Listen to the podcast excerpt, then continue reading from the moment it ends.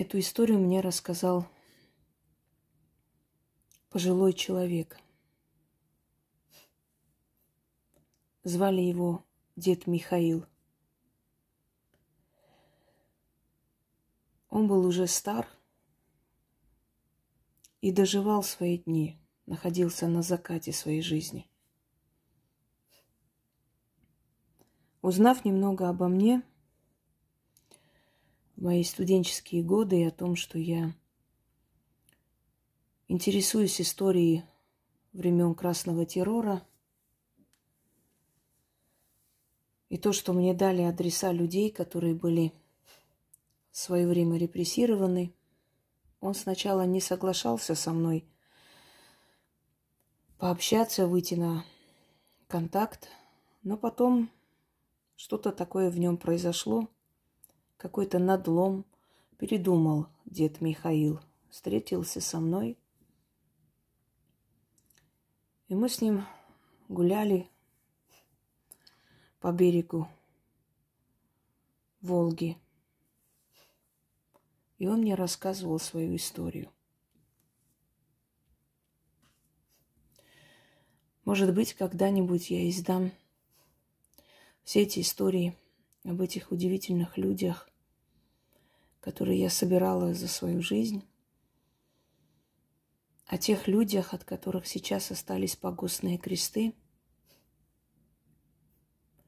но их энергия, их пройденный этап, жизненный путь, он настолько был уникальный, тяжелый и достойный уважения – что молодому поколению стоит знать, что проходили люди старшего поколения, что им пришлось пережить и перенести. Тридцать восьмой год. Времена красного террора.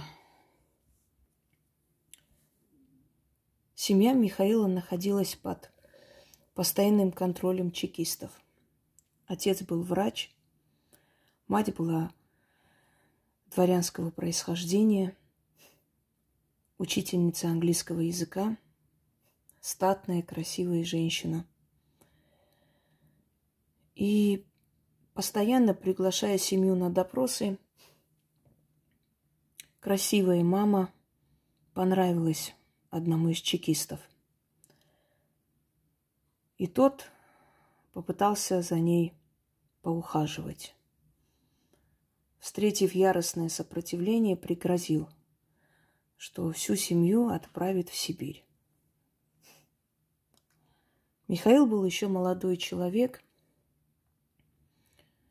только вышел из юношеского возраста, но все понимал и осознавал. И он много раз слышал, как родители в комнате оставались одни, мама плакала – опускалась перед отцом на колени, умоляла его уезжать куда-нибудь. «Пусть со мной сделают что угодно», — говорила она. «Эти звери на все способны. Ты знаешь, что я душой и сердцем верна тебе. Но чтобы спасти нашу семью, я готова идти на любые жертвы». Отец злился, запрещал ей говорить и даже думать об этом – что он готов идти на расстрел, но не даст ее на поругание. Потом следовали объятия, поцелуи, слова любви. Семья была очень дружная. Но, к сожалению, этой дружной семье предстояло пройти страшные испытания. Отца забрали ночью. Через пару дней узнали, что отец расстрелян, как враг народа, как шпион – как вредитель. Подробного описания шпионажа не было, и признания отца не было, поскольку отец был крепкий человек и, видимо, ничего не подписывал, ни в чем не признавался. Но это не помешало его расстрелять. И, как говорят, мать всех доказательств, чистосердечное признание к делу не пришили. Но жизнь у него отняли. Вторая была мама. Ее тоже забрали ночью. И она пропала. И Михаил так и не узнал, в каком лагере она сидела. Расстреляли ее или отправили куда-то ссылку, где она умерла. Она так и, он так и не узнал. Точнее, она так и не дала признаки жизни и не объявилась. Пропала его красивая учительница мама. И он остался один. В конце концов должны были прийти и за ним. Когда пришли конфисковать имущество по непонятным причинам и уже заселили в их квартиру других людей, а именно семейство работников ЧК, те радостно разбирали их вещи перед его глазами – без стыда и зазрения совести заглядывали в шкафы и не обращали внимания на того молодого мальчика, который стоял с поникшей головой, не понимая, что происходит, куда делись его родители. Его забрали по той же статье и отправили в ссылку в Соловки.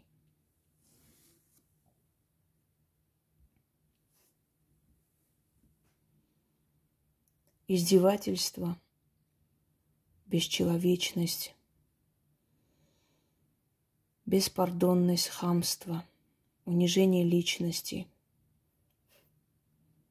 Пытались сломать волю человека.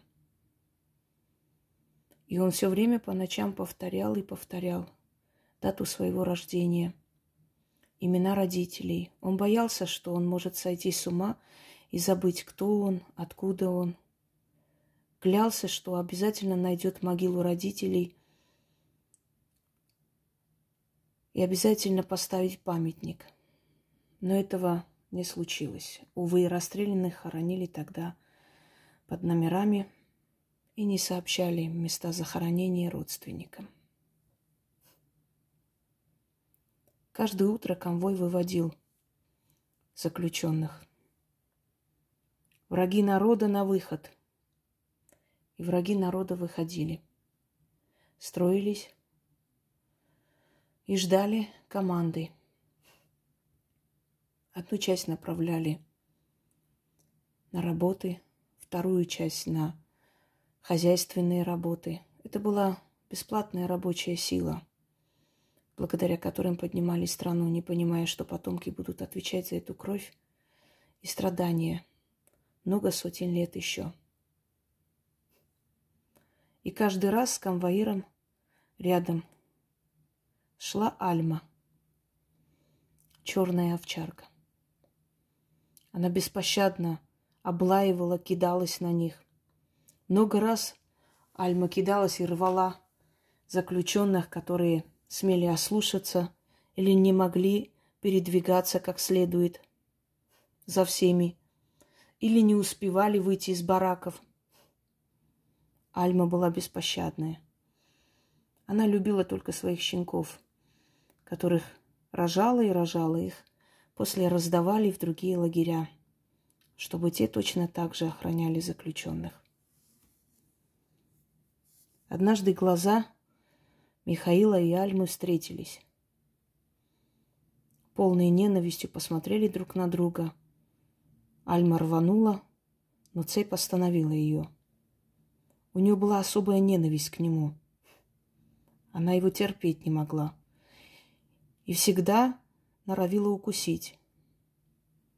Пыталась улучшить момент и накинуться на него. Один раз чуть не убила, схватив за горло, но вовремя успели. Но шрамы от зубов остались, и он мне показал шею. Там багревели уже старые-старые шрамы.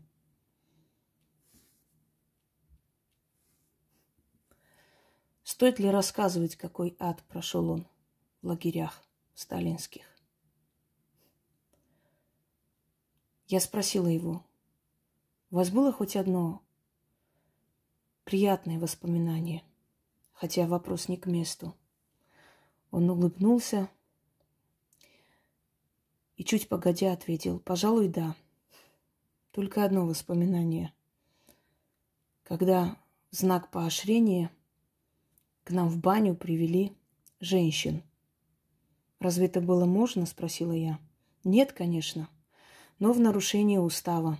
Привезли к нам из женского лагеря». Открыв двери, толкнули их внутрь. Эти женщины смущенно, испуганно стали смотреть на нас, как на насильников. Я почувствовал себя подонком, сказал он. Я подошел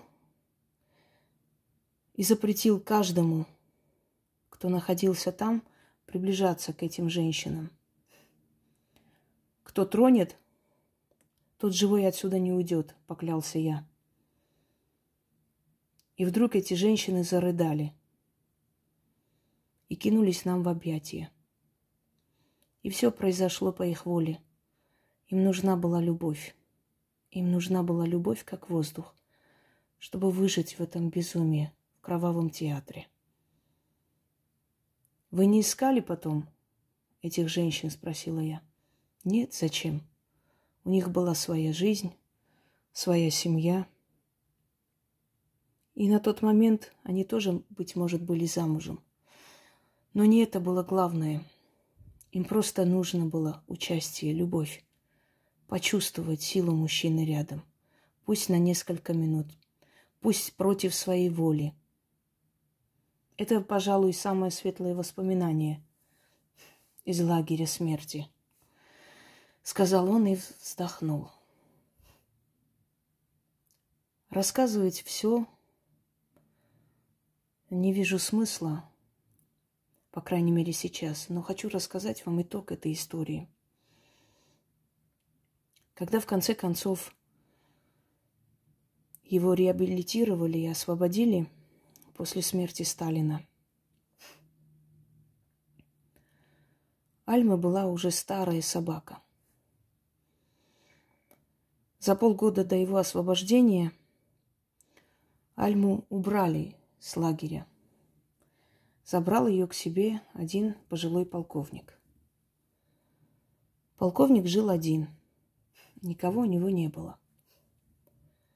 Когда полковник умер, Альма оказалась на улице. Вспоминая прошлое собаки-вертухайки, все ее ненавидели, никто не хотел брать ее домой – Никто не кидал ей кусок хлеба. Она копалась в мусорных ящиках, пытаясь что-нибудь для себя взять для пропитания. Исхудала, постарела и смирилась. Не было уже той самой злой, грозной Альмы, которую все боялись. И вот однажды открылись ворота зоны и вышел Михаил своими жалкими пожитками на свободу. С волчьим билетом на руках. И когда проходил мимо старого здания, услышал, как кто-то там скулит. Подошел, посмотрел в ее глаза и узнал ее. Ну, здравствуй, сестра. С насмешкой сказал он. Видишь, и меня, и тебя выкинули на произвол судьбы. Теперь мы квиты. Мы с тобой одинаковые сейчас. И я бездомный пес, и ты бездомная собака. Альма заскулила. Подошла и, словно извиняясь, стала облизывать ему руки. «Ну что ты?» — сказал он я тебя прощаю. И ты выполняла приказ.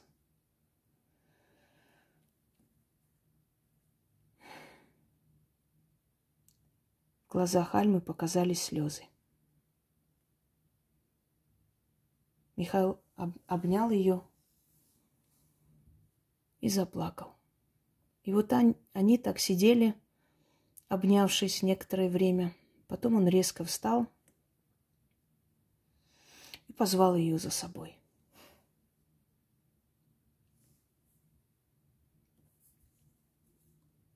Смастерил поводок, из старой ткани.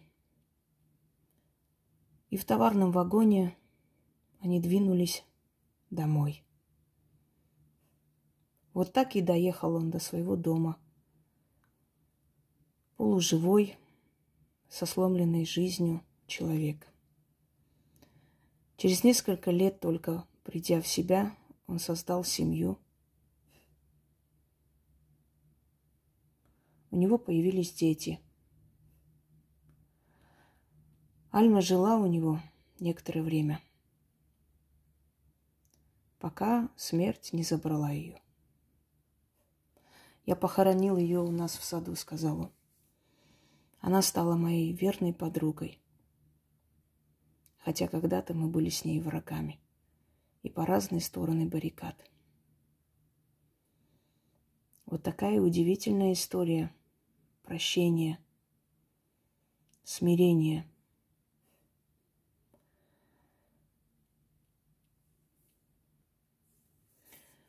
Ведь когда-то приходит момент, когда люди по разные стороны баррикад понимают, что их использует что одна сторона, что вторая сторона, а потом выкидывают на произвол судьбы. В этой истории собака и человек были жертвы циничных людей, которые ими пользовались, чтобы потом выкинуть на перекресток жизни.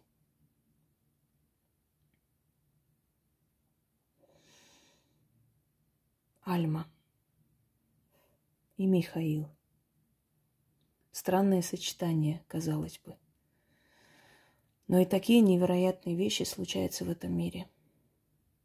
Они поняли друг друга и простили. Им стало легче жить.